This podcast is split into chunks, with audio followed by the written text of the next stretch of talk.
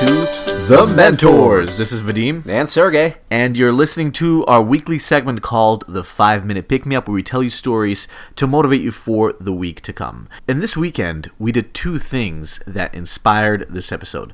The first was we went to Providence, Rhode Island for my mom's 70th birthday, and we watched Karen Gomyo perform at the Rhode Island Philharmonic Orchestra. She is actually a world renowned violinist. But before we talk about Karen, we actually want to talk about our dad. You see, this weekend we ended up watching one of the old documentaries that was made about him and about his experimental school system in Babruysk, Belarus. And in this clip, he is talking to the interviewer about why the school that he created was important to him.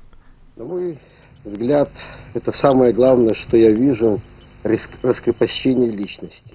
Я вижу, что He loved seeing ребенок that the child's character was developing, that they were actually finally in the environment they wanted to be in. Where they found their own personalities. И когда я вижу с- улыбки ребят, когда я вижу их настроение, когда я вижу, что они раскрепощенные и свободные, когда они- мы And общаемся, he was saying that when he учителя, witnessed учитель, the students' freedom вместе думаем над to нашим explore делом, what they were actually когда я interested in чувствую, learning, что с радостью в эту to школу learn in a way приходят, that was effective for them открывают themselves, that was the most fulfilling thing for him in the work that he did.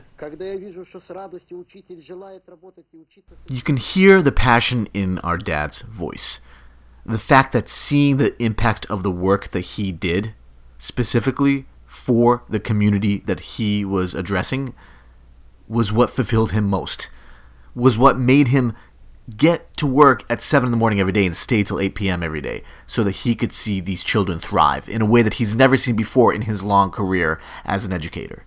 Now, we've talked about this in our episode series about our dad, How to Do What You Love in a Communist Country, but he happened to find his calling fairly early on as a camp counselor when he was 17 years old. That led him to getting into education.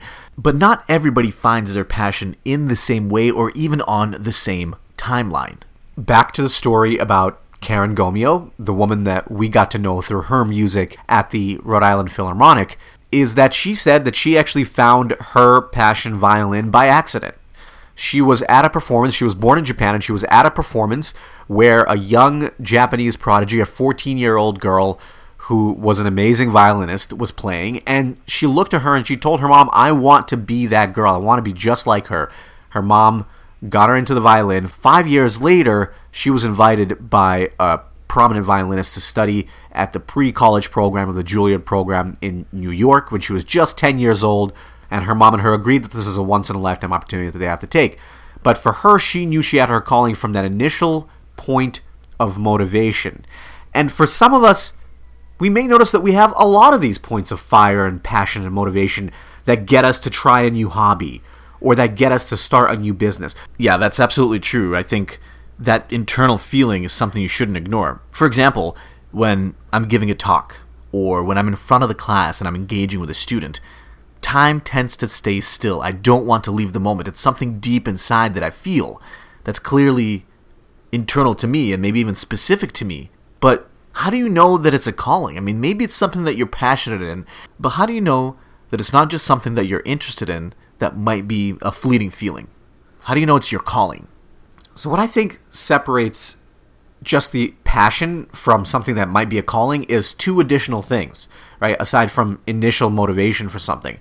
One is that at some point, you start seeing evidence that you're actually proficient and good at that thing through external validation of some sort. People are telling you it's good, maybe you're getting paid for it, maybe you're getting opportunities to work on it more with other people, some inclination that you're good at that thing. That's the first thing that has to exist to give you some evidence that it might be a calling. The other thing is that at some point, when you work on that thing, it will get really, really hard. It gets so hard that you want to stop. And if you find yourself that you're keeping on working on that thing or thinking about it and coming back to it, even if you take some time off, you feel like giving up, but you keep pushing through, then that is probably your final piece of evidence that it's more than just a passion, it's a calling, and you should continue exploring it until you can find success with it. So if you haven't found your calling yet, doesn't matter how old you are, maybe you just haven't tried enough things, right? Had enough experiences. Maybe you just haven't found the right person or people to inspire you. So clearly, the timing doesn't really matter. But what does matter is becoming more aware of when you do have these feelings and taking stock of the moments where you tend to persevere. Just maybe then you'll identify your calling.